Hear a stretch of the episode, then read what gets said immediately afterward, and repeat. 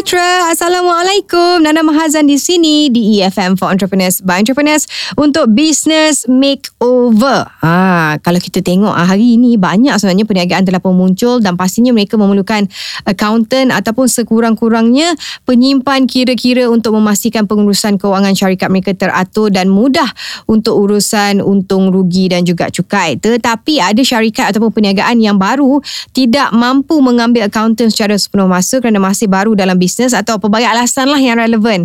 Maka accountant secara part-time mempunyai peluang untuk memberikan khidmat mereka kepada syarikat yang memerlukan uh, dan ianya tidak terhad kepada syarikat saja malah individual yang inginkan uh, memastikan segala kewangan mereka teratur dan ada cacatannya untuk memudahkan urusan cukai pendapatan kelak. Jadi sekejap lagi uh, saya akan kongsi beberapa persoalan dan juga bantuan makeover yang boleh kita uh, usulkanlah kepada usahawan sebegini di segmen Tolong Makeover. Okey, saya akan kembali. Let's motivasi business. Business Makeover di EFM for Entrepreneurs by Entrepreneurs di segmen Let's Motivasi Business. Ha, kita tahu usahawan memang banyak cabaran liku-liku yang harus dilalui sebagai usahawan tentunya kan. Dan ayat-ayat motivasi mungkin kita boleh pilih satu dan kita jadikan sebagai pegangan hidup kita. Ha, untuk kita menjalankan bisnes kita dengan lebih baik lah kan. Dan hari ini ayatnya adalah You become what you think about. Uh, ramai orang pernah dengar ayat ini dan ramai juga orang yang dikatakan menyebutkan ayat yang sama. Walau sesiapa pun sebenarnya yang menyebut ayat ini, ianya memang tepat sekali. Oleh itu pilihlah dan impikanlah uh, serta bayangkan apa yang anda ingin jadi Ah, visualize it ah, dan bergerak ah, dan juga berusaha ke arah itu sehingga anda semakin dekat menghampirinya.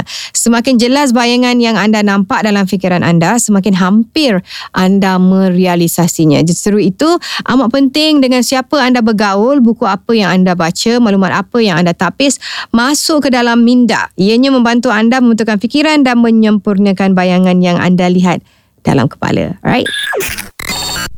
Nana, tolong makeover. Alright, di segmen Tolong Makeover, yay! Ha, segmen ni uh, kita nak bincangkan mengenai topik uh, untuk hari inilah dan kewujudan banyak syarikat dan juga perniagaan ni pastinya memerlukan laporan keuangan termasuk audit yang lengkap untuk memastikan segala urusan keuangan ni teratur.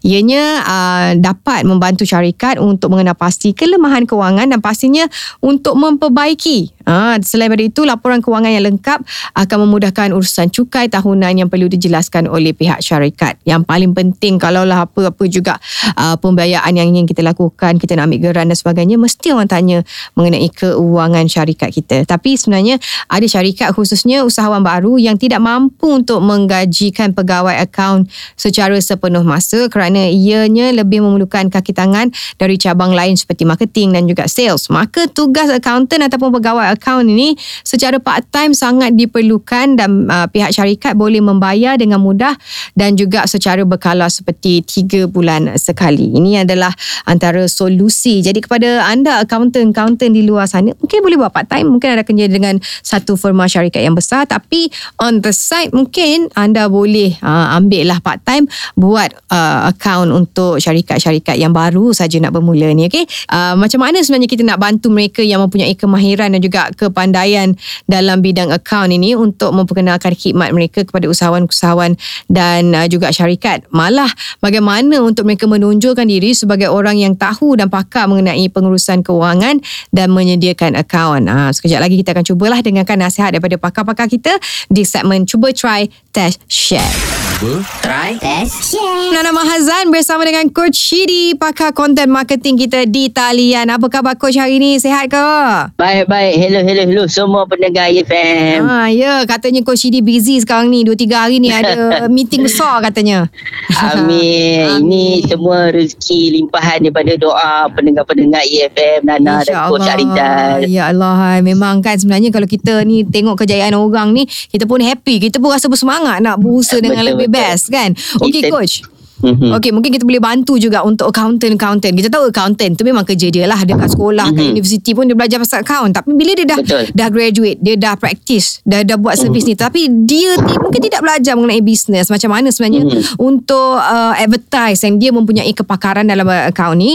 Yang mana dia nak uh, pastikan orang-orang di luar sana yang memerlukan account uh, accountant ni juru juru account untuk syarikat-syarikat mereka. Ah macam mana Betul. sebenarnya untuk pandangan coach sendiri adakah accountant ni kena ada media sosial juga untuk menjadikan medium ataupun ada approach yang berbeza ha Hmm, uh, soalan yang sangat menarik Nana. Sebab Hmm. apa? Saya lihat sekarang ramai profesional dah bergerak sebagai ada personal branding. mhm Aha, personal branding ni amat penting sebab apa? Kalau anda ada personal branding, anda buat apa pun orang akan follow. Mhm. Terutama dalam bidang account yang orang tak sangat explore. mhm Aha, jadi kepada accountant-accountant di luar sana, nombor satu, you kena make sure branding you di media sosial orang tahu you buat apa.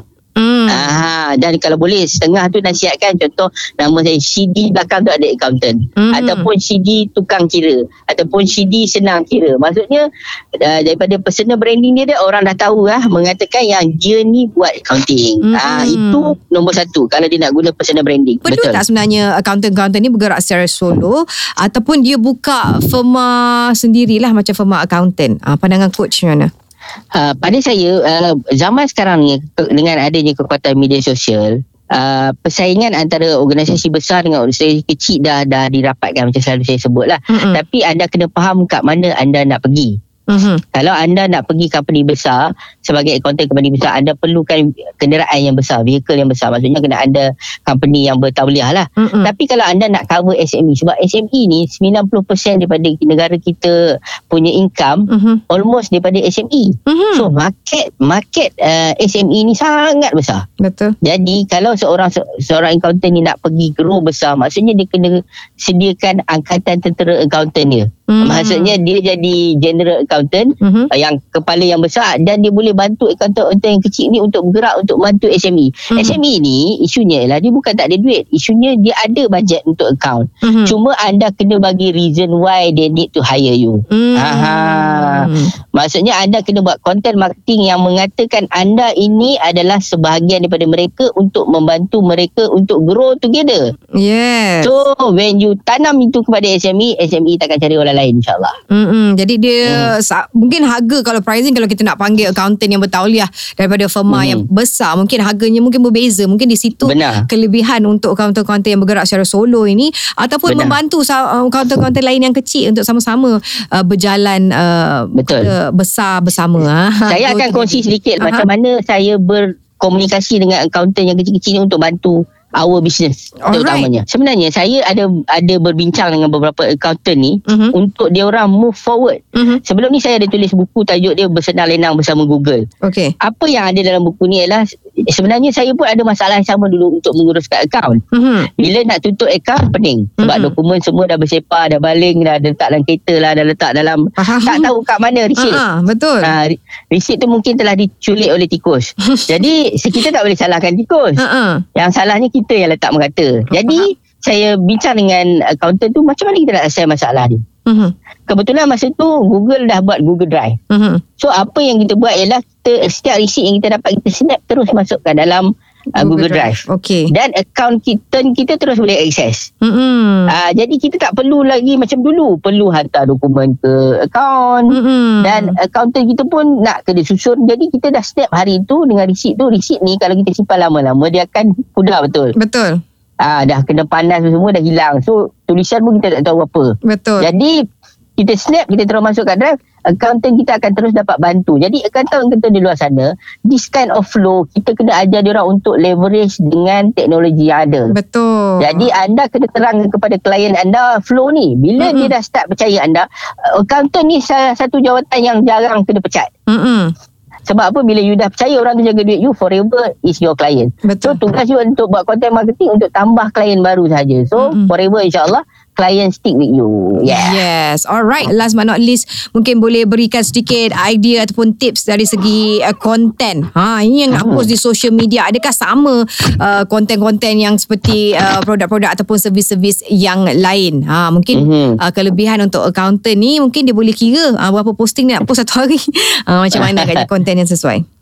Uh, bidang yang memberikan servis dan profesional ni nombor satu orang mesti nak kepercayaan. Mhm. So macam mana nak bina kepercayaan ialah dengan anda memberi info-info tips-tips yang orang tak bagi. Hmm. Contohnya macam yang saya cakap tadi, Mhm. simpan dokumen anda dalam Google Drive. Mhm. Benda-benda yang orang memang kadang-kadang orang tahu tapi orang terlupa. Mhm. Anda selalu ingatkan kepada klien bukan klien dah, kepada umum. Mhm. Jadi bila anda adalah orang yang selalu mengingatkan orang macam eh jomlah pergi solat contoh eh, ingatkan orang kan. Orang akan sentiasa ingat anda. Mhm. So orang akan selalu minta advice kat anda dan cuba beri advice-advice percuma yang tidak melibatkan kos. Okay.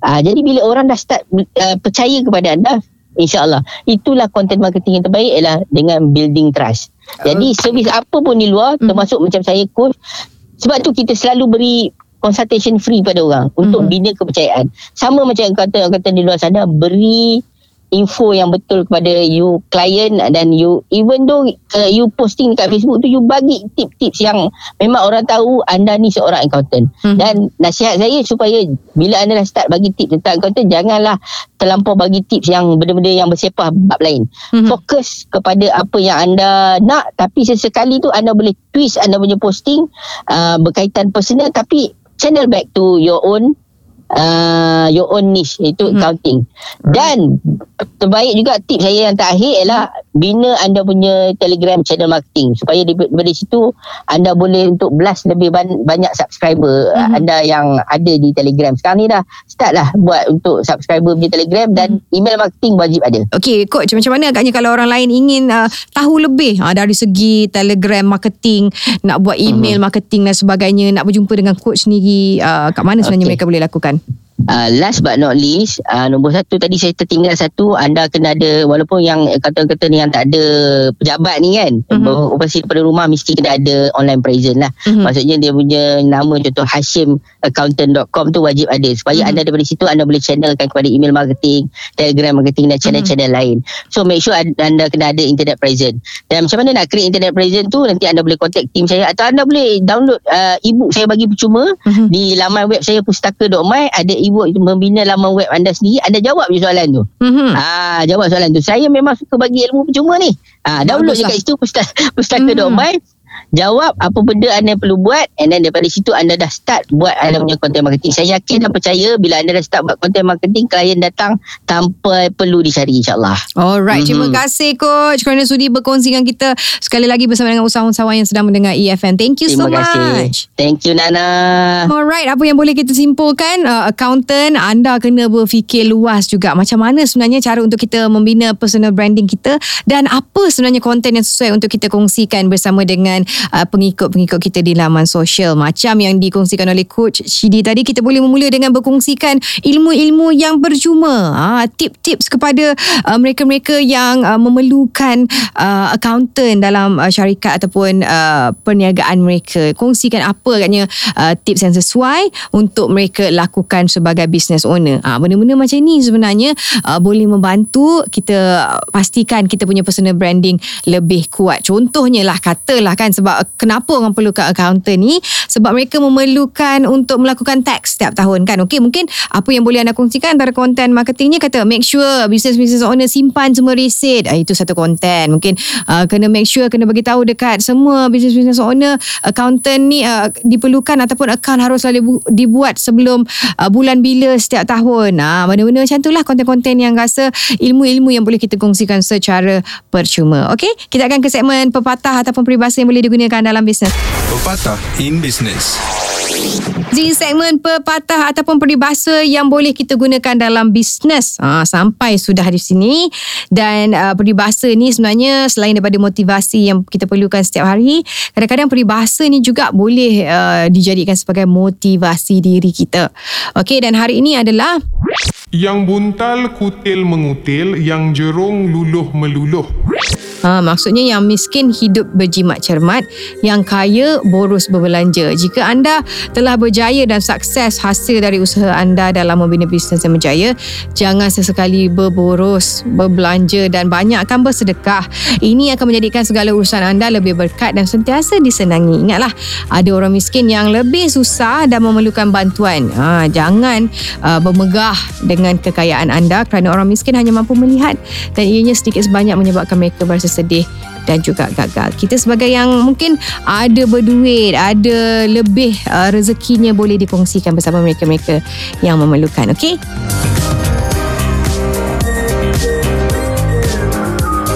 Itu dia antara yang menarik yang dapat kami sajikan untuk podcast kali ini. Pastikan anda terus scroll untuk dengarkan podcast-podcast yang lain. Tentunya menarik hanya di EFM for Entrepreneurs by Entrepreneurs.